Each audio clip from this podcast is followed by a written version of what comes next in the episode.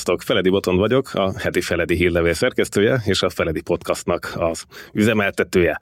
Nagyon örülök, hogy a újabb következő adásunkban a Nemzetközi Intézmények Magyarországon, Magyarok a Nemzetközi Intézményekben sorozatunkban az ENSZ menekültügyi főbiztosságával fogunk foglalkozni.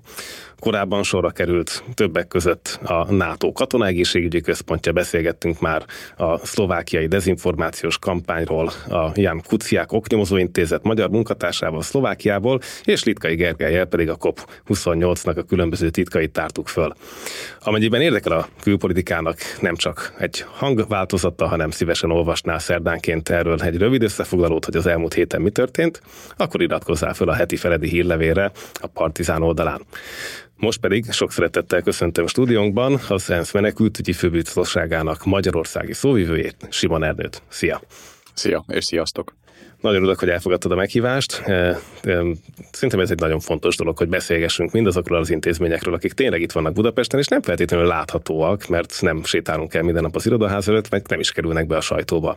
Úgyhogy szeretnénk egy profilt adni mindezeknek az intézményeknek, és ebben azt hiszem, hogy a tietek az egy különösen fontos menekültügyi szervezet, az égészi alatt mégiscsak 2014 óta egy láthatóan fontos munkát végez, most már innen nézve is, miközben egy régebbi szervezetről beszélünk. Mennyire régi szervezet? Ez egy jó régi szervezet, 1950-ben alakult meg hivatalosan, és 51-ben uh, szövegezték meg az ENSZ menekültügyi egyezményét, a híres Genfi menekültügyi egyezményt. Ez, a, ez a dokumentum, ez a nemzetközi egyezmény az, amelyik a jogi alapját képezi a mi működésünknek, és ez azt jelenti, hogy lényegében 74 évébe lépett a szervezet, és ez a bő hét évtized, ez bővelkedett mindenfajta menekült válságokban.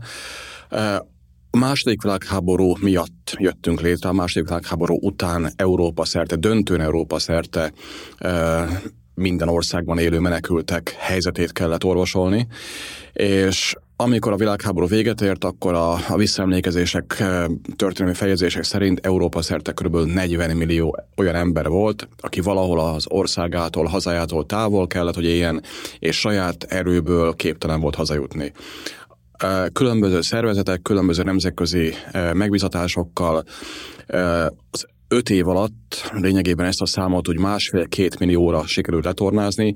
Nyilván öt év alatt volt, aki saját maga hazajutott, másoknak segíteni kellett. Ez öt év alatt egy nagyon-nagyon szép eredménynek tűnik. Ez így van, de azért ha belegondolunk, ha belegondolunk, azért az a másfél-két millió is még épp elég sok ember volt, és így jött létre a mi szervezetünk jellemzően éppen azért, mert akkor a nemzetközi közösség azt hitte, azt gondolta, hogy a világháborúból mindenki megtanulta a eszkét, és mindenki levonta a kellő tanulságokat. Három évre szólt a mandátumunk. A három év alatt ezt a problémát sikerült is megoldani. Lényegében ez a másfél milliós menekült tömeg eltűnt, vagy pedig akik úgy döntöttek, azok maradtak az, abban az országban végérvényesen, ahol, ahol már akkor a világháború után éltek. Majd 54-ben ezért a munkáért meg is kapta a szervezet az első Nobel békedíját, viszont 54-re kiderült, hogy nem ért véget a történelem, nem értek véget a háborúk, a válságok, az erőszak továbbra is itt van a világban, és 1954 után a három éves mandátum az, az végül is véglegessé vált, és, és meghosszabbodott. Ahogy említettem, ez már több mint 73 éve volt, és az első nagy vizsga, a szervezet első igazán nagy vizsgája a világháború utáni helyzetben, az pont a magyar forradalom volt 56-ban, amikor ugyebár jó 200 ezer magyar menekültről kellett gondoskodni, a döntő többségük Ausztria felé hagyta az országot, egy más részük Jugoszlávia felé hagyta az országot, és, és tudható, hogy a nemzetközi közösség összefogással, a mi koordinálásunk mellett megoldotta azt a kérdést. Azt mondtad, hogy az első Nobel békedíjat kapták 50-es eh, években, ezek szerint van egy második is. Reméljük, hogy lesz harmadik is. A második az 1981-ben lett odaítélve, hogy csúnyán fogalmazzak a mi szervezetünknek. 1981-ben főleg az afrikai és a közelkeleti menekült válságok kezeléséért és, és a nemzetközi menekültügyi rendszernek a, a kiépítéseért és elfogadásáért kaptuk azt a második elismerést. Ugye egy óriási szervezetről beszélünk, tényleg a világ szinte minden országa valamilyen módon vagy érintett, vagy résztvevő donor. Ugye itt is az Európai Unió nagyon komoly eh, részvétellel eh, benne van a büdzsében, és azt is látni, hogy talán az egyik legnagyobb ENSZ ügynökségről van szó, vagy az egyik legnagyobb szervezetről, hogyha a létszámát nézem, talán akkor is, ugye? Erre pontos választ nem tudnék adni, hiszen azért vannak még más nagy szervezetek, a UNICEF például, csak egyet említsek, de mások is. A mostani számok szerint több mint 20 ezer munkatársunk van szerte a világban, és közvetlenül több mint 130-135-135 országban vagyunk jelen. Igen, ez egy hatalmas szám, de sajnos ez arról is szól, arról is árulkodik, hogy ilyen sok válság van a világban, ilyen sok véres konfliktus túl a világban, és ilyen sok menekült él a világban. A legfrissebb tavaly év közepi számaink alapján meghaladta már a 110 milliót azoknak az embereknek a száma, akik szerte a világon úgy élnek, hogy valamikor erőszakkal elűzték őket az otthonukból, és vagy külföldre menekültek, az ő létszámok az, az meghaladja a 35 milliót, vagy az országokon belül találtak valahol biztonságra, ők az úgynevezett belső menekültek, vagy éppenséggel menedékkérők, akik valahol megérkeztek, beadták a menedékkérelmet, de még nem dőlt el, hogy megkapják a menekült státuszt. És, és és vannak még más kategóriában hozzánk tartozó emberek, tehát ez a szám 110 millió. Belegondolunk 11 magyarországnyi ember. Ez mindenképpen egy óriási szám, és mindjárt fésüljük is szét majd ezeket a fogalmakat, csak előtte még azt az egyet, egy pillanatra meséld el, hogy hogyan került ez a mm, főbiztossági iroda képviselet ide Magyarországra. Ez egy diplomáciai sikertörténet, valamit tett Magyarország ezért, és mióta van jelen itthon? Még egy picit messzebb kell visszamennem aztán módba, hogy az egész folyamat érthető legyen.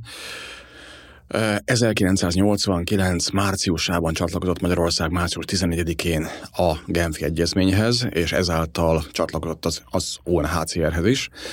Sokan a dátum alapján azt hiszik, hogy ez a kelet-német menekült válsághoz kötődő lépés volt, valójában nem.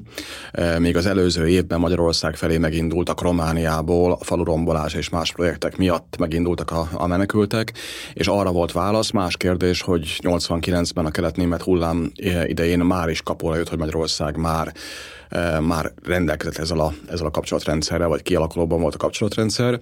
Amikor Magyarország csatlakozott 89-ben, akkor még földrajzi e, megkötéssel e, történt ez, akkor még csak az európai menekültekre szólt Magyarországon a magyar hatóságok mandátuma. Az azt jelenti, hogy Magyarország, a magyar hatóságok az Európából érkezőkkel foglalkoztak. Ha Európából ki, Európán kívülről érkeztek menekülők, menekültek, akkor azt a, a mi itteni munkatársaink reagálták le, tehát mi foglalkoztunk, mi állapítottuk meg azt, illetve az akkori kollégáim állapították meg azt, hogy ki az, aki menekült státuszt kaphat, és ki az, aki nem.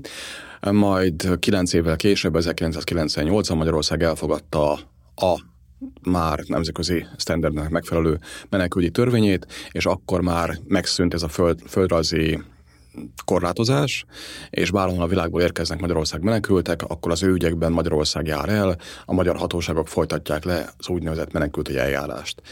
És az irodánk a szépen lassan fejlődött, és előbb-utóbb egy régiós irodává vált, tehát budapesti székhelye, budapesti központtal, de a régióban egyre több országot fedett le. A, a az aranykorban, hogy úgy mondjam, kilenc ország tartozott a budapesti iroda alá, a 2010-es évek közepétől, végétől. A négy visegrádi ország, tehát a Lengyelország, Szlovákia, Csehország és Magyarország, rajtuk kívül pedig a Balkánon Szlovénia, Horvátország, Bulgária és Románia, illetve még Moldova is.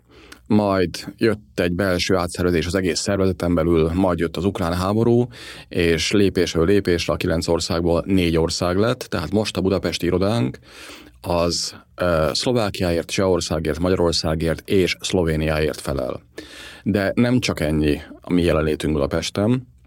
Nagyon-nagyon fontos, hogy a mi konkrét, ha úgy tetszik, diplomáciai képviselet jellegű és egy, egy, egyfajta ilyen érdekképviselet, jogi, jogi képviselet jellegű tevékenységünkön túl van egy globális szolgáltató központunk és egy globális képzési központunk Budapesten, ami nagyjából 7-800 főt jelent, tehát egy hatalmas jelenlétünk is van. Ez is már jó régen, tehát 2000, remélem jó évszámot mondok, 2009 óta van ez az irodai Budapesten. Valóban globális szerepkörrel, valóban arról van szó, hogy ha bárhol a világon valamilyen tanfolyamot kell tartani, akár kollégáknak, akár külsős partnereknek, mondjuk határoknak, rendőröknek, katonáknak, akkor azt innen Budapestről szervezik nagy valószínűséggel illetve ha bárhol mondjuk Ázsiában, Afrikában, Dél-Amerikában kell egy menekült válság kapcsán 5000 sátor, 10 termótakaró, akkor a, a tendereztetést, a beszerzést, a logisztikát nagy valószínűséggel itt a kollégák a Budapesti irodából intézik. Csak a hallgatóknak mondom, hogy e, ugye foglalkozunk az ENSZ élelmezésügyi e, hivatalának, ügynökségének budapesti jelenlétével, ott ugye arról beszélgettünk, hogy kb. 240-en vannak, tehát itt akkor majdnem egy háromszor, négyszer akkora e, szervezet vagytok ti ehhez képest, ami, hogyha most gyors matematikával összeadom, akkor azt jelenti, hogy valamilyen ezer fő az, aki itt az ENSZ-hez kötődően Magyarországon dolgozik. Azért ez már egy egészen tisztességes, komoly jelenlét, ami, ami nem nagyon türemkedik ki a hétköznapjainkba, és azt hiszem, hogy erről kevesebbet beszélünk, mint amit megérdemelne. Lehet, hogy tulajdonképpen a nemzeti büszkeség része is lehetne, amikor e, ilyen dolgok itt Magyarországról e, gond nélkül elműködnek. Az pedig, hogy a tréning innen zajlik, ez szerintem egy különösen izgalmas terület, e, hogyha vele gondolunk, hogy tényleg a világ bármelyik sarkából pont Budapestről szervezik az ilyen típusú tréningeket, hát ennek minden esetre szerintem különösen szép bukéja van. A, hogyha ennek a szervezetnek a működését meg akarjuk érteni, akkor tényleg nagyon fontos az, amiről eh, nem lehet elégszer elmondani, hogy egy családi ebédnél, egy újságolvasásakor, vagy egy hírműsor figyelésekor is érdemes különbséget tennünk a fogalmak között. Érdemes megkülönböztetnünk a migránsot a menekültől, a menedékkérőt a belső menekültől. Ebbe egy nagyon gyors segítséget adjunk a hallgatóknak, hogyha egyébként tényleg a soralátétre azt a szót akarják felírni majd péntek este, akkor az a megfelelő szó legyen. Igen, ez, ez akár megtölthet köteteket is, de valóban meg lehet fogalmazni röviden is. A legalapvetőbb különbség, ami, szem, ami szempontomból a legfontosabb, az a bevándorló és a menekült közötti különbség.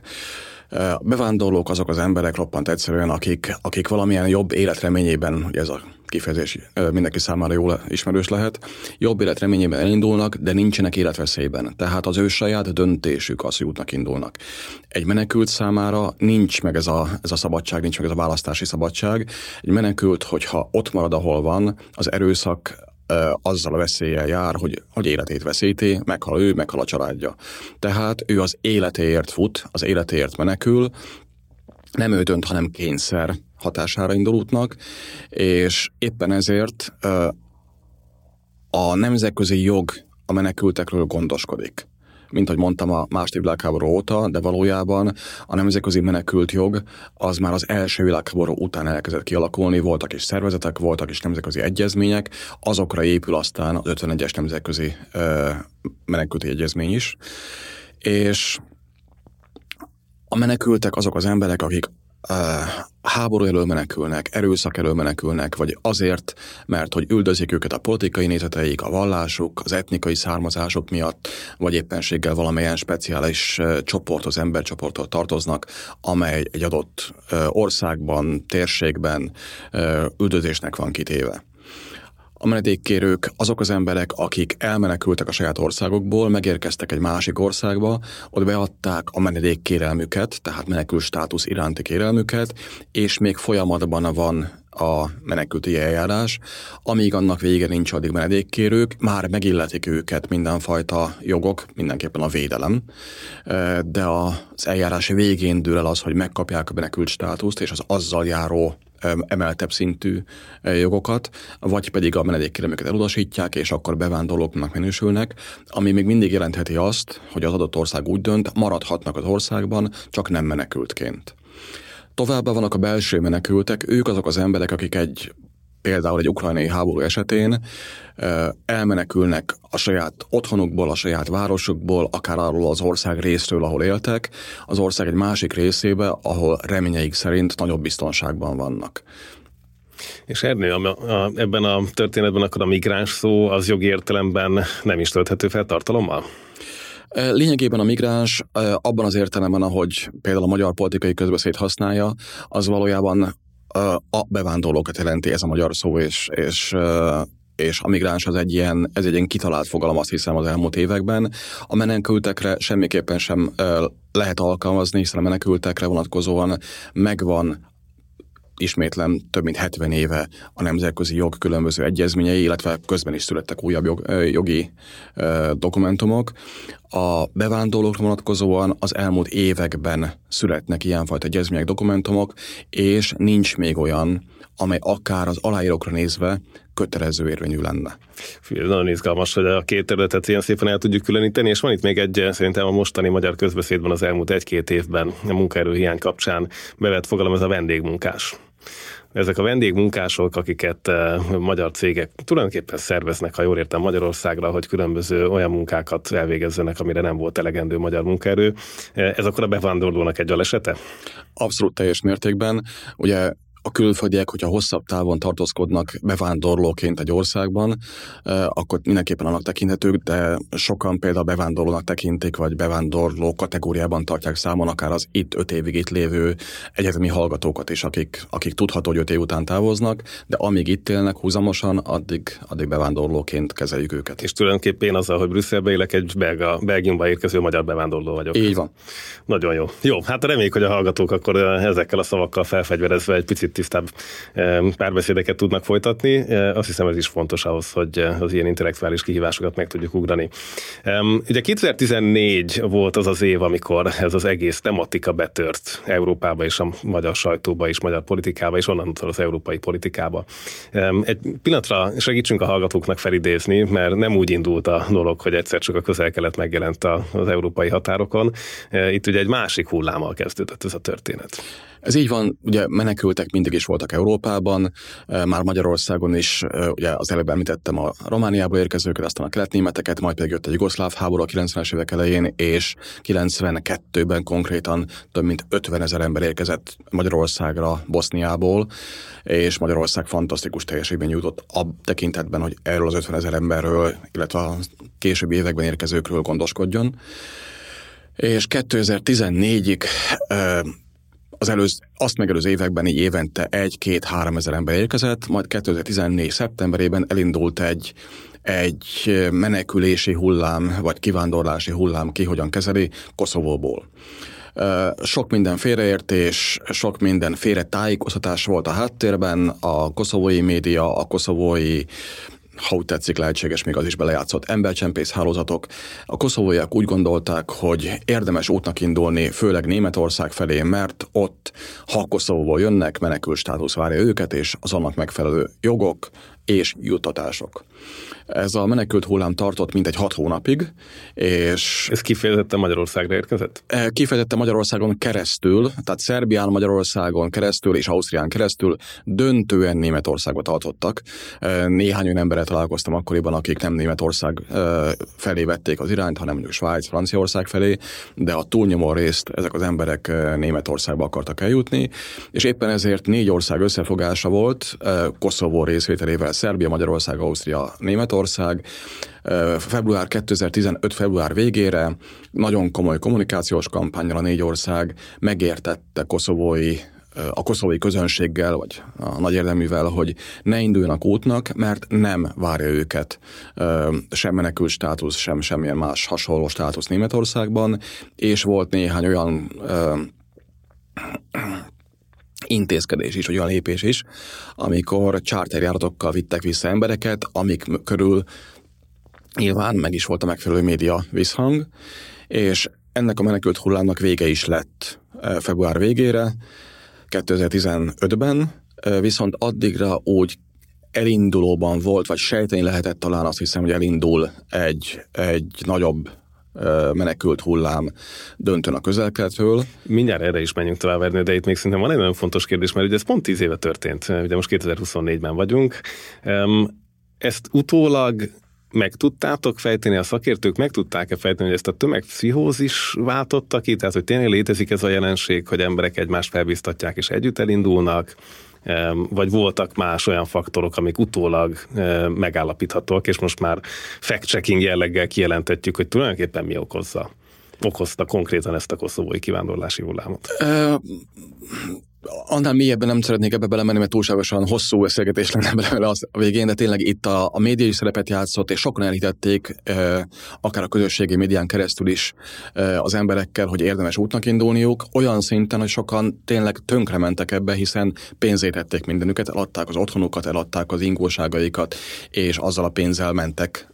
Többek közt abból a pénzből segítették, vagy segítették, rossz szó, abból a, azzal a pénzzel fizették ki az embercsempészeket, sikerült eljutniuk Magyarországig, mentek tovább, és aztán utána rövid úton visszaküldték őket.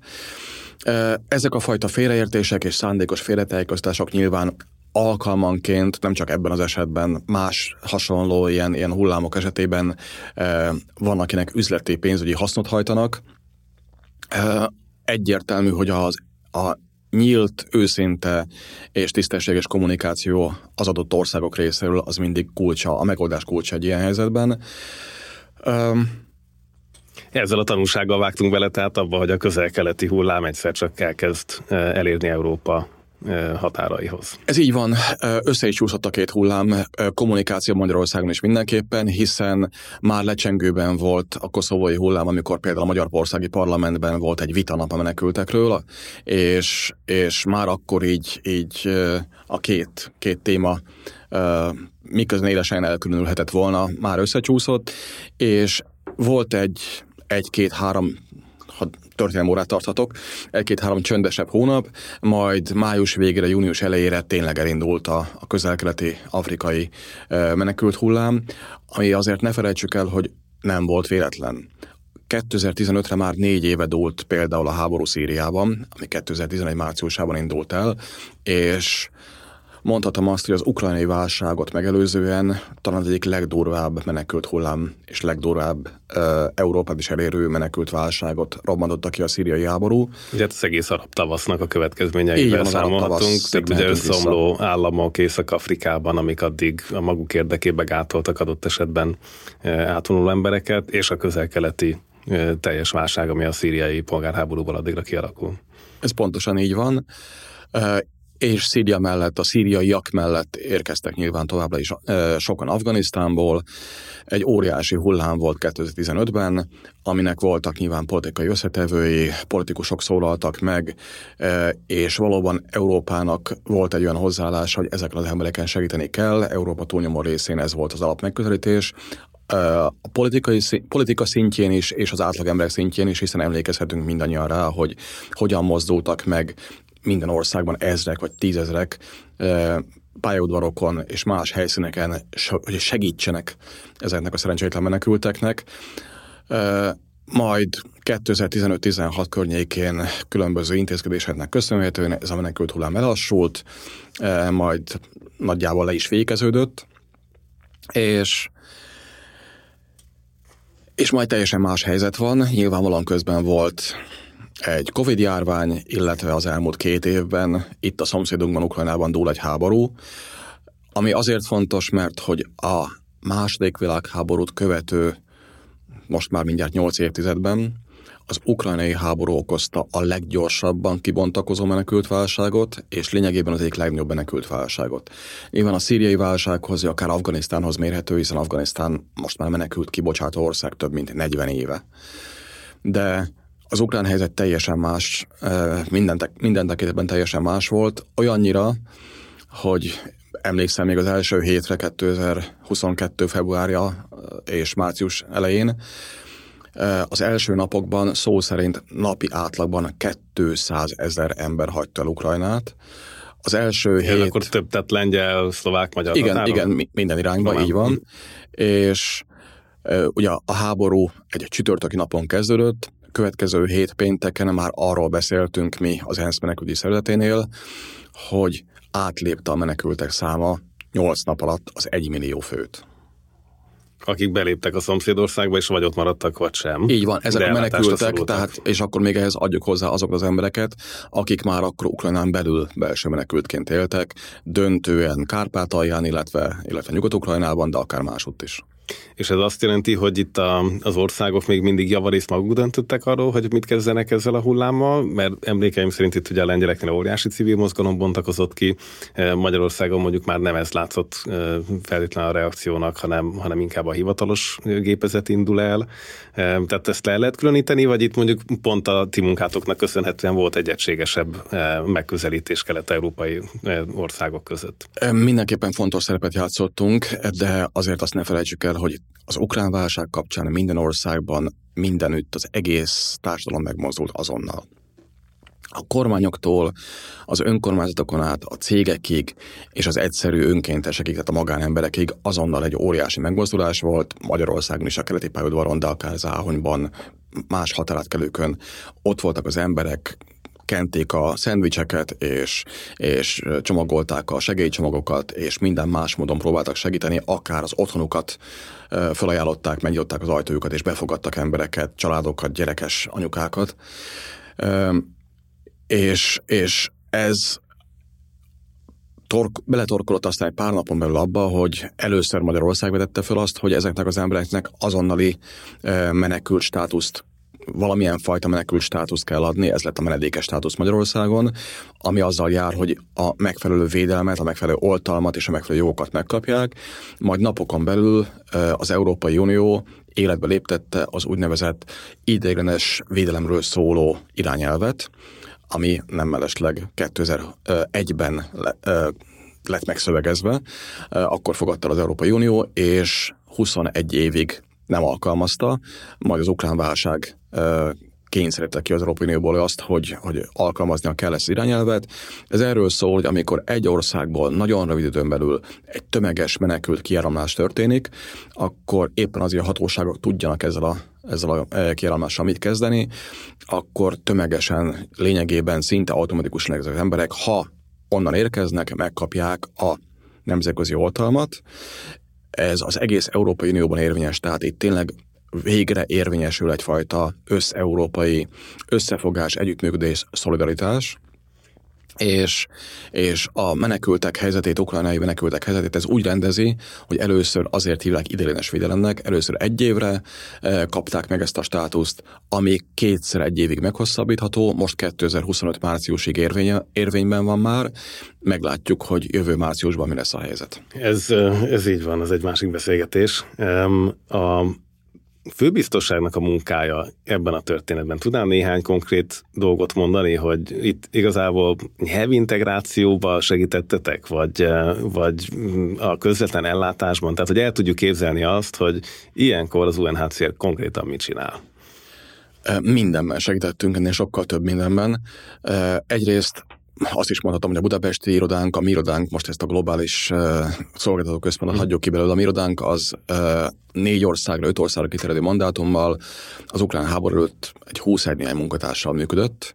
Most csak itt Budapesten vagyunk uh, több mint ötvenen, uh, és ez már egy csökkentett létszám a háború elejéhez képest, de míg a háború előtt Szlovákiában egy fő volt, ott is már több mint 30-40-en vannak, ugyanez Prágában és a többi országban is és és akkor még azt nem felejtsük el, hogy rengeteg munkatársunk van Ukrajnában, különböző eh, városokban, különböző helyszínekben, irodákban, nyilvánvalóan ők is vállalva veszélyt, eh, ami a háborúval jár, és az alapvető humanitárius szükségleteket eh, próbáljuk azonnal valamilyen módon kezelni, legyen szó élelmezésről, legyen szó arról, hogy fedéljen az emberek feje fölött legyen fűtésük, de ahogy a válság halad előre, és most akkor Ukrajnán kívüli országokról beszélek, tehát ahol menekültek élnek, itt például nálunk Magyarországon, az látszik, hogy egyre inkább az látszik, hogy a háború egyhamar nem fog véget érni, tehát ez a menekült helyzet, ez el fog húzódni, ki tudja talán évekig is,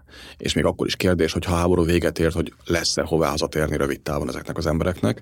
Tehát szükség van arra, hogy szakszóval integráljuk őket, kevésbé csúnya szóval, hogy segítsük a beilleszkedésüket, ami azt jelenti, hogy munkahelyet kell találniuk, segíteni kell azt, hogy megtanulják a nyelvet, segíteni kell azt, hogy a gyerekek iskolába járjanak, az orvosi ellátásukat meg kell oldani, tartós, hosszú távra szóló lakhatást kell nekik biztosítani, és még sorolhatnám. Mennyire érzékelitek az ebből adódó különböző olyan eh, társadalmi feszültséget, amit itt a régiós választásokon ugye több helyütt tematizáltak, tehát eh, ha jól emlékszem, akkor talán Babis volt az, aki azzal fenyegetett Csehországban, hogy majd mindenkinek a hétvégi házát fogják elvenni és menekülteknek adják. Tehát, hogy ez az ellátás tényleg annyira jó, tehát nehéz elképzelni, hogy egy ilyen helyzetben lévő embernek eh, persze ne akarnánk mindent megadni. Miközben valahogy elindul ez a társadalmi polarizáció, ami most annyi más témában is, tehát nem kipécézve a menekültügyet, de hogy ez a ti munkátokat érinti, befolyásolja, tudatába vagytok, vagy pedig ez a jelenség, ez egy narratíva, és igazából a terepen ez nem is érződik.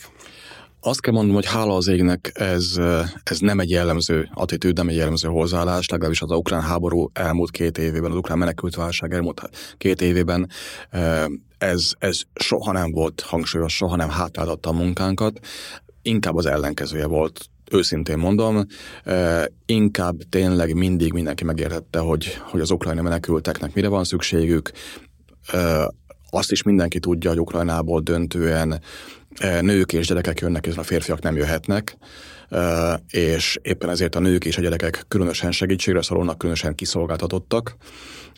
Mindenképpen felelősséget tartozunk értük, és máig azt, érezhet, azt érezhetjük, hogy, hogy a, a széles, nagy társadalmi közeg az egyértelműen támogató. Nyilván minden háború, minden menekült válság, minden hasonló konfliktus esetén előbb-utóbb eljön egyfajta ilyen válságfáradtság, minden megszokottá válik, hogy úgy tetszik, és, és azzal, ha teszem azt, az ukrajnai háború tényleg évekig eltart még, azt tudjuk jól, hogy mit jelent.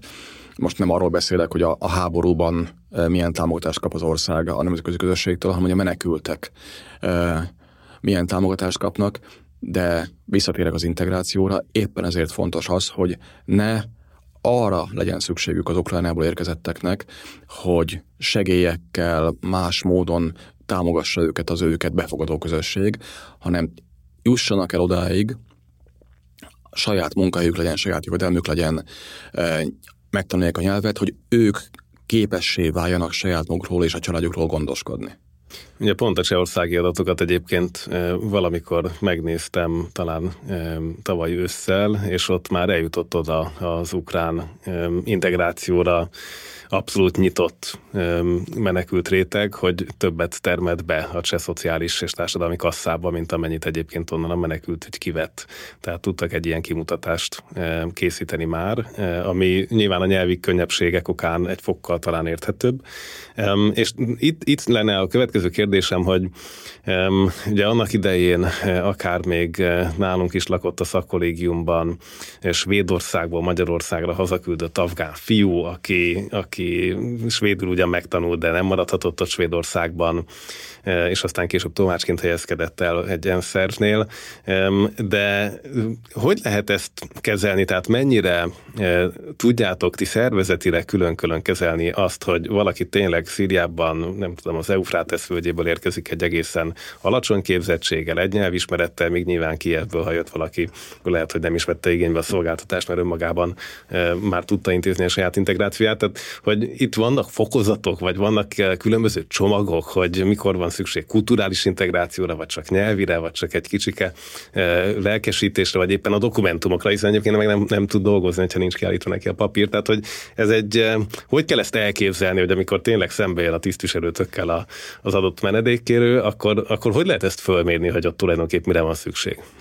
Nyilván ez egy folyamat, tehát az alap az, hogy a nemzetközi jog előírja minden embernek joga van menedéket kérni, és minden embernek joga van ahhoz, hogy amikor menedékkérőként valahol megérkezik egy ország határállomására, akkor beléphessen az ország területére, és abban az országban, az ő ügyében lefolytassanak egy törvényes, transzparens menekülti eljárást.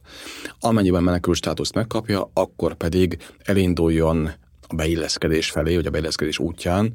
Ez pedig azt jelenti, hogy ehhez kapjon támogatást, akár az államtól, akár az adott ország különböző szervezeteitől, hatóságaitól, és, és innen jön az az igaz, meg, az elejétől persze, de innen az integráció kapcsán is az a megközelítés, hogy minden egyes történet egyedi. Minden ember egy külön történet, és, és nincsenek ilyenek, hogy csomagok, és nincsenek ilyenek, hogy, hogy egyen megoldás mindenki vonatkozóan. Nyilván más megközelítést és más segítséget, más támogatást igényelnek a különböző emberek. Millió egy történet van, nem mindegy, hogy valaki családos vagy nem családos, nem mindegy, hogy valaki traumatizált, hogy valamilyen egészségi problémája van, ne adj Isten valamilyen fogyatékossággal küzd. Tehát, hogy minden egyes esetben azt a sztorit kivizsgálva kell az arra az esetre vonatkozó megoldást megtalálni. Ez nyilván egy nagyon nagy munka, de ismétlem, ezek az emberek ezek azért menekültek el, akik már menekülté váltak, azért menekültek el a saját országokból, mert hogy ha ott maradnak, akkor meghaltak volna, az életükét futottak, és ez bármikor akár az ukrán történet, akár a jugoszláviai háború története mutatja, bármikor bármelyikünkkel megtörténhet, és éppen ezért a a nemzetközi közösségnek és mindannyiunknak a menekültekkel szolidárisnak kell lennünk, sőt egyébként nem csak velük, hanem az őket befogadó országokkal is, hiszen nyilván az első időszakban, amíg a beilleszkedés nem teljes, és amíg nem tudnak saját lábukra állni, addig nyilván ezeknek az országoknak ez anyagi és egyéb terhet jelent. Itt arra tudsz mondani akár trendeket vagy nagyságrendeket, hogy az ukrán menedékkérők melyik országokat célozták, és ezzel párhuzamosan vagy ezt megelőzően a közel-keleti afrikai menedékkérőknél ez mennyire más, vagy mennyire eltérő térkép Európában? Hasonló is, és mégsem. a top három ország, ahol az ukrán menekültek Európán belül megérkeztek, és ahol most legnagyobb számban élnek, az Németország, Lengyelország és Csehország. Csehország azért is külön érdekes, mert hogyha a lakosság aranyosan vesszük, akkor Csehországban vannak a legtöbben, de az egy főre jutó ukrán menekültek száma Csehországban kiemelkedően magas. Ennek lehetnek egyébként a múltban gyökerező oka is, már a 2022. február 24 előtti időszakban is elég sok ukrán vendégmunkás dolgozott Lengyelországban, Csehországban, dönten az építőiparban, de más szektorokban is, és ahogy az ukrán menekült válságban, minden más menekült válságban is, értelemszerűen akik akkor indulnak útnak, azok azokhoz igyekeznek csatlakozni rokonokhoz, barátokhoz, ismerősökhöz, akik már a befogadó országban élnek, és akiktől, ha más nem az első időszakban valamilyen fajta segítséget, támogatást, iránymutatást remélhetnek.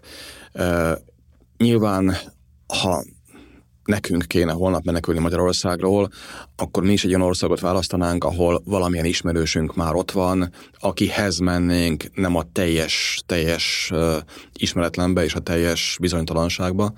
Én nyilván itt is ez játszik szerepet, és uh, csak itt egy lábjegyzetet hagyni, mert pont a hallgatókkal szoktunk ilyen szimulációt csinálni, hogy egy kérdés láncon kell végigmennünk az este során, hogy milyen döntéseket kell meghozni, amikor az ember menekül. És azért ez egy egész más dolog, amikor ezt végig kell gondolni a saját személyünkre levetítve, hogy hát két órád van, mit tesz ebbe a táskádban? Hoppá, leesett valami a teherautóról, leugrasz érte ennyi pénzed van, esetleg még ennyit tudsz kérni. Megveszed azt a jegyet, vagy pedig megpróbálod a másik útvonalat. Tehát, hogy amikor ugye ilyen egyes és személy perspektívába helyezzük be magunkat, akkor azért ezek eh, akár Ukrajnából, akár a közel-keletről nézve egészen hirtelen egyedi utakká válnak egyfelől, másrészt meg eh, hát a saját életünkre is rá tudjuk vetíteni, és jó, hogy emlegettük az 56-os krízist, eh, de hát akár a, a 89-es határnyitás a, a keletnémetek számára is ugye egy hasonló dolog. Tehát ugye nem arról van szó, hogy Magyarországon soha nem volt ilyen, hanem hát most épp a szerencsésebb felén vagyunk a történelmnek, reméljük, hogy ez így marad, de azért erre egyáltalán nincsen garancia két gyors kommentát hadd fűzek ehhez, kommentet hadd fűzek ehhez. Voltak ilyen kampányok az elmúlt években a UNHCR részéről, amik arról szóltak, hogy a the one thing, tehát az egyetlen dolog, amit hogyha menekülnöd kell magaddal vinnél, és egy nemzetközi hírű fotós ilyen kampányokat fotózott végig Afrikában, menekült táborokban emberekkel beszélt, hogy mit hoztak magukkal, mi volt az induláskor az a legfontosabb tárgy, amit elvittek, illetve nem csak menekültekkel, hanem másútt is megpróbáltuk ezt így megkérdezni emberektől, akár hírességektől is, és borzasztóan kijött a különbség, hogy még a, aki nem menekülténként gondolta ezt végig, nagyon sokan inkább érzelmileg közelítettek hozzá, és fontos emlékeket, gyerekek fotóalbumát, vagy, vagy más ilyen érzelmileg fontos tárgyakat vittek magukkal. Afrikában, vagy, vagy Ázsiában ott ezek a tárgyak szó szerint a túlélésről szóltak egy, egy marmonkanna, mert Afrikában gyalogolva a sivatag szélén, ott tényleg arról szól, hogy lehet, hogy ha valahol van víz, akkor meg kell tölteni marmonkannát, hiszen kell, kell tovább cipelni. Vagy egy fazék, mert valamilyen ennivalót, gyökereket, növényeket még csak csatolálunk, de az anyuka hogyan főzi és mibe főzi még ezt a gyerekeinek, akikkel, akikkel úton van. Tehát, hogy nagyon nehéz ezt úgy végig gondolni igazán, hogy mennyire e, tudunk jó döntést hozni, amíg nem vagyunk benne, de amikor az életünkről van szó, akkor valószínűleg tényleg, tényleg a, a, a, a tűz gyújtóeszközt visszük magunkkal, vagy, a, vagy az élelmiszer ellátáshoz szükséges eszközöket, vagy éppen, vagy éppen sót, mert annál fontosabb szintén kevés van egy válsághelyzetben. Azt mondtad kettő, de ha nem jut eszedbe, nagyon szívesen kérdezek, mert eh, ahogy így most emlegetted, ugye Afrikát is, meg a vizet is, meg az egyebeket, eh, és talán itt a második félidőben egy picit térjünk ki a globálisabb eh, irányokra is. Ugye két nagy trendet szoktak emlegetni, és ezt szeretném validálni veled, hogy mennyiben érzékelitek ti ezt a számokban, nem feltétlenül a magyar határon, hanem akár régiósan, akár globálisan. Nyilván az egyik a klíma és éghajlatváltozás, tehát hogy érkeznek-e egyik országból a másikba klímamenekültek, 2015. augusztusában emlékszem, hogy voltak bangladesiek is a magyar határon átkelők között, ugye ez az a híres Mad Max hónap volt annak idején. Tehát, hogy már akkor egyébként konkrétan a magyar határon emlékszem, hogy voltak ilyen regisztrációk. Nyilván sok okból lehet elmenekülni azért Ázsiában is. De kérdés, hogy ez nálatok mennyire jelenik meg. És a másik, ami, amiről inkább a Frontexnél, tehát az Európai Unió határvédelmi ügynökségénél, ami nem kicsi botrányokba keveredett a vezetője miatt, már ezt lassan letisztázzák, de itt elég sokszor volt szó arról, hogy hogyan segítik a, a mm, mondjuk rendvédelmi szervek, vagy a bűnüldöző szervek is a munkát, mert ugye egyszerűen rátelepednek ugye a csempész hálózatok, és akkor erről meglehetősen sok információ volt azért arról, hogy egyszerűen megéri. Tehát, hogy a, a cigaretta csempészet már nem olyan jövedelmező, ahhoz képest, amit ebből ki tudnak hozni, és, és tényleg a közel-keleti NGO-s ismerősök még most is meg tudják mondani, hogy hány ezer euró a ciprusi hajó. Tehát, hogy um, valóban ezek horribilis számok. Uh, még nekünk is, nem hogy azoknak, akiknek ezt ott a helyi dolgaikból kell előteremteni. Tehát, hogy a, a szervezetbűnözés és a klímaváltozás, mint két faktort, ezt te föl tudnád tenni nekünk a globális térképre? Hú, a kettőt összekötni azért nehéz, de, de a, a klímamenekültek azok még nem a nemzetközi jog által még nem direktben elismert menekültek. Viszont azért azt nem felejtsük el, hogy egyre több olyan válság bontakozik ki, erőszakos háborús fegyveres válság, aminek a gyökere valahol a klímaváltozásban keresendő. Akár egyébként a szíriai háborúról is mondják ezt sokan, hogy a szíriai válság kirobbanása előtti években hosszú-hosszú éveken keresztül volt roppant súlyos asszály és szárazság. Óriási tömegek indultak el éppen ezért Szíriában a vidéki településekről, falvakból a városok felé, ami önmagában egy feszültségforrás volt. Tehát az elemzések magja nagyon-nagyon röviden összefoglalva az, ami ilyesmi is lehetett, hogy, hogy egyszerűen a megélhetés nehezebbé vált. Nyilván ez egy, ez egy arab tavaszba ágyazva, és sokkal komplexebb politikai összefüggésekbe ágyazva értelmezhető csak, de azért a klímaváltozás az ott a háttérben. Csak hogy eh, fogalmilag akkor ezt a hallgatónknak még itt eh, teljesen transzparensen tisztába tegyük, tehát nem mehetek el menekültként, hogyha földrengés vagy, eh, vagy a folyó kiszáradása miatt nem tudok élni egy adott területen. Tehát akkor ez nem jogosít fel engem a menedékkérelemre. Ez egy nehéz kérdés. Egyelőre nincs ilyen a nemzetközi jogban, még ez nem, uh-huh. nem lett hozzátoldva a Genfi menekülti egyezményhez, de előbb-utóbb ez lehetséges, hogy meg fog történni, nem lehet megkerülni. Más kérdés, hogy most a menekült kérdést a nemzetközi közösség nagyon érzékeny témaként kezeli, tehát valószínűleg ezt roppan nehéz lesz keresztül vinni a, a nemzetközi politikai szintéren. Jó, bezárhatjuk ezt a kis lábjegyzetet, tehát ember-embert üldözhet el, egyelőre itt tartunk. Lényegében igen, de közben bele kell gondolni arra, hogy abba, hogy például a csendes óceánon sok olyan sziget van, amit előbb-utóbb el fog önteni a tenger. A legtöbbet emlegetett szigetek egyike például Tuvalu, Tuvalu szigete, és vannak mások is, ahol már voltak, emlékeim szerint a médiában erről Magyarországon is írtak, voltak úgynevezett próbaperek nemzetközi bíróságokon, ahol emberek lakóhelyét már elöntötte az óceán, és a menekült státuszért bírósági perek zajlottak. Egyelőre nem születtek ez ügyben pozitív ítéletek. Akkor ez egy különösen érdekes és, és szenzitív pontja lesz a következő időszaknak. Így van. Mi a helyzet a szervezet bűnözéssel? Tehát erre ti mennyire láttok rá? Egyértelműen hatalmas üzlet ez látható az embercsempészet. Az embercsempészek azok nyilvánvalóan egyfajta ilyen kevert mozgásokat segítenek, hiszen azért azt nem mondhatjuk, hogy kizárólag a menedékkérők jönnének. Erről szól a menekülti rendszer, hogy a menekülti járásoknak el kell dönteni ki az, aki valóban az életveszélyelől indult útnak, és ki az, aki, aki másokok miatt és ezt a, ezt a hatalmas létszám mozgás az embercsempészek egyértelműen anyagi haszonszerzés céljából durván kihasználják, és, és tudjuk jól, hogy, hogy itt dollár 10 milliárdok mozognak ebben az üzletben. Valóban én is emlékszem arra, hogy 2015-ben csak a szerb-magyar határon menekült válság idején rendőröktől is hallottam a határon, amikor mondták, hogy megszűnt az addigi tevékenység egy része, tehát megszűntek a, a alkoholcsempészet, meg, meg cigarettacsempészet miatti razziák, és, és mindenki, aki addig azzal foglalkozott, az is átállt az embercsempészetre, mert abban volt a pénz, meg a, meg a profit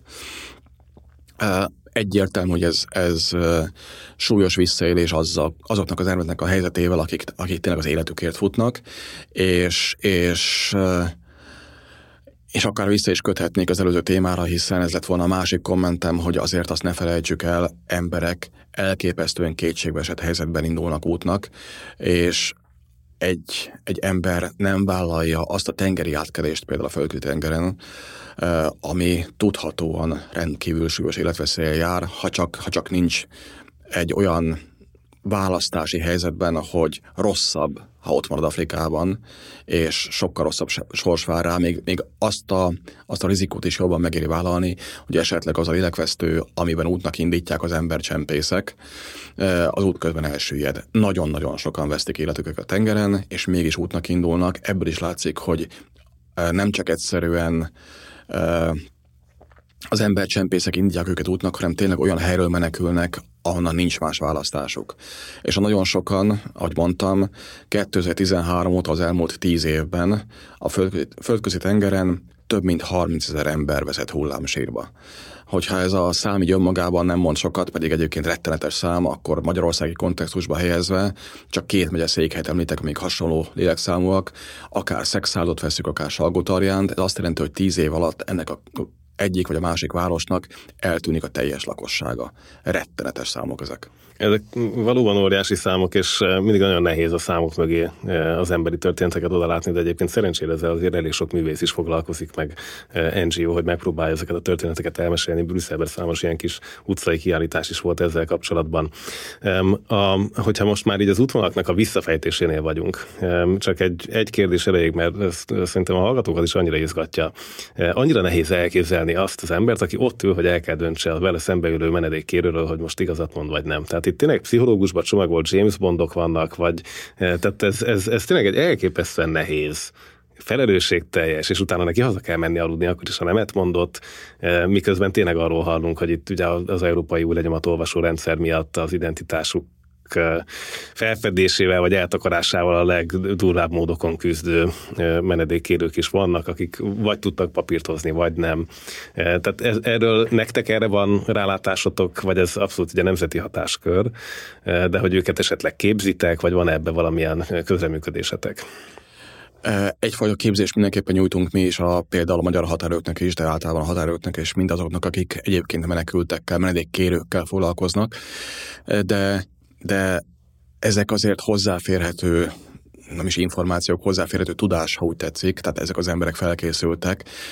Európa szerte és a világ más részein is tudják, hogy hogyan, mit kell kérdezni, amikor egy ember azt mondja, hogy ő, ő menedéket kér, és ebből és ebből az országból, ebből és ebből a városból jött. Tehát amikor például olyan hírek terjednek a közösségi média oldalakon, hogy, hogy valaki jön, azt mondja, hogy Szíriából érkezik valójában India, és egy szót nem beszél arabul, hát ezt azért gondoljuk végig logikusan, körülbelül 10 másodperc kideríteni, hiszen a hatóságnak nyilvánvalóan megvannak azok az emberei, ha éppen a hatósági ember, aki ott tudod, íróasztalnál nem beszél arabul, akkor, akkor lesz olyan tolmács, aki ezt 10 perc alatt kideríti, vagy 10, bocsánat, 10 másodperc alatt kideríti, hogy az a valaki az az adott arab ország dialektusával beszéli az arab nyelvet, még ezt is meg tudják mondani. azt pedig szintén egyébként ilyen, ilyen spektrum és hasonló tévécsatornákon lehet látni, hogy hogyan működnek a, a bevándorlási hivatalnokok például Egyesült Királyságban, Franciaországban, máshogy nyilván ugyanígy működnek Magyarországon is. Roppant egyszerű kereszkedésekkel ki lehet deríteni szintén nagyon-nagyon gyorsan, hogy valaki adott városban az adott utcában el tudja elmondani, hogy adott utcában hol volt az iskola, hol volt a, melyik irányba kellett indulni az utca végén lévő piachoz, és ha ezeket nem tudja, akkor már is valószínűleg nem az, akinek mondja magát. Tehát, hogy ezek azért nem akkora ördöngősségek ezek a, ezek a vizsgálatok, és nem annyira e, kézenfekvő és könnyű becsapni a hatóságokat, tehát igenis a hatóságok eszközé, kezében vannak eszközök, Viszont éppen ezért, amikor valaki azt mondja, hogy menedéket kér, akkor meg kell neki adni az esélyt. Magyarország és minden más ország aláírója a nemzetközi egyezményeknek, meg kell neki adni az esélyt, hogy lefolytatjuk a meneküli járást, és csak az után döntünk az ügyében. Köszönöm szépen, ez megnyugtatott, hogy akkor a kihallgató tisztek tulajdonképpen talán ez állt most a legközelebb, hogy úgy értelmeztem a szabadíjat, ez a tudás, hogy egy ilyen... Meg kell lenni a tudás. Ilyen típusú tudással rendelkeznek. Hogyha egyet visszalépünk ezen az útvonalon, ugye nem kevés európai politikai vita szól arról, hogy azok az országok, amik a kibocsátó ország és mondjuk az Európai Unió határa között vannak, nekik milyen felelősségük van. Ugye ez a biztonságos ország, meg nem biztonságos ország vitával szokott megjelenni a magyar sajtóban, és hogy ugye, ha jól értem, még mindig az egyes országok szuverén joga eldönteni, hogy milyen ország számít biztonságosnak vagy nem biztonságosnak út közben. Tehát, hogy erre, erre mi a mostani 2024-es mondjuk a UNHCR részéről lévő akár javaslat, akár álláspont? A javaslat mindenképpen az, hogy ez egy nagyon képlékeny fogalom, ez a biztonságos harmadik ország. Visszaküldeni az embereket, pláne valamilyen erőszakosabban visszakényszeríteni teljes mértékben tilos az ő akaratuk ellenére. Annál is inkább, mert az egész elmúlt 70-80 éves menekülti rendszer, globális menekülti rendszer alapja, csúnya francia szóla non-refoulement elve, ez annyit akar, hogy, hogy tilos visszaküldeni embereket olyan országba, ahol ö, az testi épségük, az életük veszélyben lehet, vagy pláne, ha az előfordulhat, hogy onnan egy ilyen láncreakciószerűen tovább küldik őket egy másik országba, onnan esetleg a végén visszajutnak akár a saját hazájukba, akár egy olyan országba, ahol veszélynek lesznek kitéve ez akkor akár igaz lehet az Egyesült Államok déli részén épített falra is, tehát hogy az ottani visszaküldések, vagy az a politika, ami most zajlik, hogy ugye inkább jelentkezzenek a, a mm, eredeti országok, vagy az útvonalban eső országok amerikai nagykövetségein és kihelyezett helyszínein, de aki megpróbál eljutni, azt megpróbálják visszaküldeni. Ugye ez egy ismét csak azt érintő kérdés, hogy minden egyes menedékkérő esetében az ő ügyét kell kivizsgálni. Tehát, hogy van olyan menedékkérő, akinek egy adott ország veszélyes lehet, van olyan egy másik menedékkérő, akinek az ügyében pedig ez a veszély nem áll fönt. Tehát, hogy minden egyes esetet, tudom, hogy ez hatalmas kihívás, hiszen beszélünk itt sok-sok tízmilliós tömegekről, de akkor is felelősség egy hatóság csak akkor járhat el, hogyha minden egyes esetet önmagában vizsgál meg és Európa számára egyébként van egy ilyen hm, puha biztonsági öv e, körülöttünk, tehát még mindig mondhatjuk, hogy Szerbia, Bosznia, e, Törökország, ezek alapvetően most biztonságosnak számítanak, amikor az afrikai közel-keleti hullámról beszélünk, vagy, vagy már ezt elvesztettük? Csak ismételni tudom önmagam, tehát hogy nincs ilyen, hogy egy adott ország biztonságos sem mindenki számára. Egyértelmű, hogy e, ugye most decemberben az Európai Unió elfogadta az Európai Uniós migrációs és menekülti paktumot, ami még nem kötelező és még nem lépett hatályba, de mindenképpen még úgy kommentáltok, hogy egy örvendetes és üdvözlendő lépés egy jó irányba, inkább abba az irányba, hogy az Európai Unió eltávolodjon az eddigi adhok jellegű, reagáló magatartásától, tehát ki robban egy menekült válság, és arra eseti jelleggel a válságot kezelve reagál, alakuljon ki egy rendszer, amely rendszernek tényleg az a lényege, hogy a menekülteket, a menedékkérőket, az a emberi jogaikat maximálisan tiszteletben tartva fogadjuk be, és segítjük az ő élet, új életelkezdésüket, illetve segíti az Európai Unió azokat az országokat, ahol a menekülteket igazán befogadják. Mert hogy, és ez egy súlyos tévhit Európa szerte nagyon sok emberben, Európa nyilván a politikai közbeszédnek köszönhetően azt hiszi, abban a tévképzetben él, hogy ide jön a menekültek döntődősége, és ide szeretne eljutni. Valójában a világ menekültjeinek jó 80-81 néhány százaléka részint a válság zónával, válság súlyotta országgal közvetlen szomszédos országban talál biztonságra és menedékre. Más megközelítésben pedig a világ menekültjeinek döntően Afrikában, Ázsiában, Latin-Amerikában szintén több mint 80 százaléka, vagy mintegy 80 százaléka a legalacsonyabb jövedelmű, legszegényebb országokban talált biztonságra. Európába mondhatjuk azt, hogy kevesebb, mint 10 százalék, tehát egy számjegyű százalékos ö, ember csoportról beszélünk, aki Európába vagy a nyugati világ országaiba eljut. Uh-huh. Még egy olyan érdekes statisztikát találtam a műsorra készülve, hogy a menekült táborokban, és ugye főleg a most általad említett kontinenseken lévő menekült táborokban egészen megnőtt az ott töltött menedékkérő vagy menekültként eltöltött évek száma. Tehát, hogy már tényleg effektíve beszélünk egy generációról, aki meg tud születni akár egy táborban, és ott 15-18 évig e, ezt látja, mint környezetét, tehát már nem is találkozik sem a hazájával, sem az új hazájával, sem a régi, sem az új hazájával. Ez a valóság globálisan?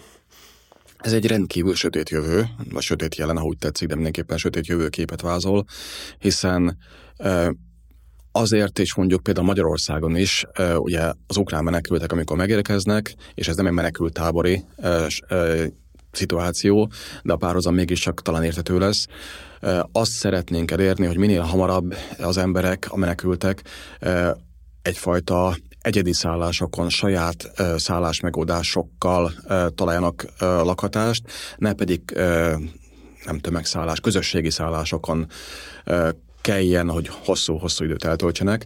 Nyilvánvalóan éppen azért, mert hogy azok nem e, nem e, nyújtsanak megfelelő feltételeket ahhoz, hogy valaki például onnan munkába járjon, onnan iskolába járjon a gyerekek esetében. E, még rosszabb a helyzet menekültáborban. A menekültáborok azok még kevésbé hasonlítanak a normál életkörülményekre, még kevésbé lehet onnan aztán újra elkezdeni az életet. És igen, vannak olyan gyerekek, akik menekültáborban születnek, és soha nem éltek menekültáboron kívül. Ő, az ő számukra az a, az a normális realitás, ami semmiképpen sem egy, egy előremutató helyzet. Lassan az időnk lejár, de van két politikai nagyon érzékeny kérdés, úgyhogy majd eldöntöd, hogy tudsz rá válaszolni, nem magyar vonatkozású, nem kell aggódni. Az egyik az az, hogy az UNHCR-nak van, ha jól értem, egy szakszerve, aki kifejezetten a palesztin válsággal foglalkozik már régóta, tehát nem a mostani gázai évezet miatt, hanem ez már egy régebbi történet. Erről tudsz pár mondatot mondani? Pontosítanék, nem a UNHCR-nak a szervezete, ez egy, ez egy másik ENSZ szervezet, tőlünk független. Ez az úgynevezett UNRWA, nem beszélnék most a pontos fordítással, e, tehát ez az a bizonyos ENSZ e, szervezet, amely már a mi létrejöttünk előtt a palesztin menekültekért felelt, e, és az ő helyzetük megoldását próbálja azóta is kezelni az korábban említett mint egy 35 millió menekült közül a világban egyébként 5, közel 6 millió palesztén menekültről van szó, és uh, nyilvánvalóan a, a mostani palesztin uh, izraeli válság is erről szól, hogy, hogy újabb menekült hullám indulhat, és már is indult a térségben. Rengeteg ember, tíz, százezrek szükség, százereknek van szükségük arra, hogy gondoskodjunk róluk, a humanitárius igényeiket kielégítsük, illetve mindenképpen a biztonságukról, a védelmükről, az oltalmazásokról gondoskodjunk. Hát azt hiszem, erről is hosszan tudnánk beszélgetni. Még, még egy dologban remélek tőled egy biztató választ, és ez pedig valami olyasmi lenne, hogy azok a tagállamok, akik, eh, akik azért időnként renitens módon viselkednek. Eh, ebben tudtok-e akár a eh, függöny a színpad mögött diplomáciailag egy picit segíteni, hogy, hogyha mondjuk amikor azt látjuk, hogy fehér oroszok a gyanú szerint titkosszolgálatokkal együttműködve utaztatnak be menekülteket a közel-keletről, hogy a határon exponálják őket és a lengyereket ezzel bosszantsák, vagy pedig ugye most ugyanez Finnországgal történik. Hát vannak európai tagállamok, akiket az Európai Bíróság bíróság akar elítélni, mondjuk azért, mert a határzónában vannak nem európai jognak megfelelő intézmények. Tehát hogy azért látjuk, hogy ugye a nagy politika működik. Tehát, hogy van-e egy ilyen belső párbeszéd, vagy pedig ez teljesen kimarad a portfólióból? Mi egy olyan ENSZ intézmény vagyunk, olyan ENSZ szervezet vagyunk, amelyeknek nincsen, az ENSZ-nek általában nincsen szankciós jogköre. Az Európai Unió ugye pénzt ad, és ezt a pénzt vissza tudja tartani, nálam még, még csak ilyen lehetőség sincsen, viszont én úgy gondolom, hogy aminek igazán van kényszerítő ereje, vagy legalábbis én szeretném remélni, hogy van kényszerítő ereje, az a nemzetközi közösség összefogása, a nemzetközi értékrend, és többször mondtam már ezt a szót, a szolidaritás. Tehát, hogy ebből a szolidaritásból egy-egy ország nem maradhat ki, közös felelősségünk az, hogy ezt a helyzetet megoldjuk, közös felelősségünk az, hogy a különböző válságoknak, háborúknak, fegyveres konfliktusoknak mi, ha, mi hamarabb véget vessünk, és addig, amíg ez nem történik meg, addig azokról a milliókról, tízmilliókról, akik ezek a háborúk, ezek a fegyveres konfliktusok, ezek a, a véres diktatúrák esetleg elűznek az otthonukból, addig róluk gondoskodjunk. Simon Ernő, az ENSZ Magyarországi eh, szóvivője a menekültügyi főbiztosság részéről. Nagyon köszönöm, hogy velünk voltál, és mindezeket elmondtad nekünk. Köszönöm szépen. Nagyon köszönöm, hogy velünk voltatok. A mai adáson eh, megint egy olyan epizódot tudtatok meghallgatni, amikor a nemzetközi szervezetek budapesti jelenlétét próbáltuk visszafejteni, eh, és ebben eh, ugye már korábban is belepislantottunk a NATO katonai egészségügybe, foglalkoztunk egy picit a szlovákiai Ján Kuciák központtal, és úgy tűnik, hogy megyünk tovább ezen a soron, tehát biztosan még fogtok találni meglepetésszerűen olyan nemzetközi intézményeket, akik valamiért Budapesten vagy Magyarországon dolgoznak. E, továbbá egyébként foglalkozunk majd a Brüsszelben dolgozó magyarokkal, úgyhogy onnan is fogtok portrékat hallani. Ez tehát e, Feledi Botond e, podcast adása volt, a Feledi Podcast, amely a heti Feledi hírlevélhez, külpolitikai hírlevélhez kapcsolódik, amire ha véletlen még nem iratkoztatok fel, akkor mindenképp tegyétek meg, ezt a Partizán oldalán tudjátok megtenni, és így minden szerda reggel a postaládátokba kaptok egy kivonatot arról, hogy az elmúlt héten mi volt az, ami esetleg nem volt látható, de fontos volt a külpolitikában. Köszönöm, hogy velem voltatok, hallgassatok minket máskor is.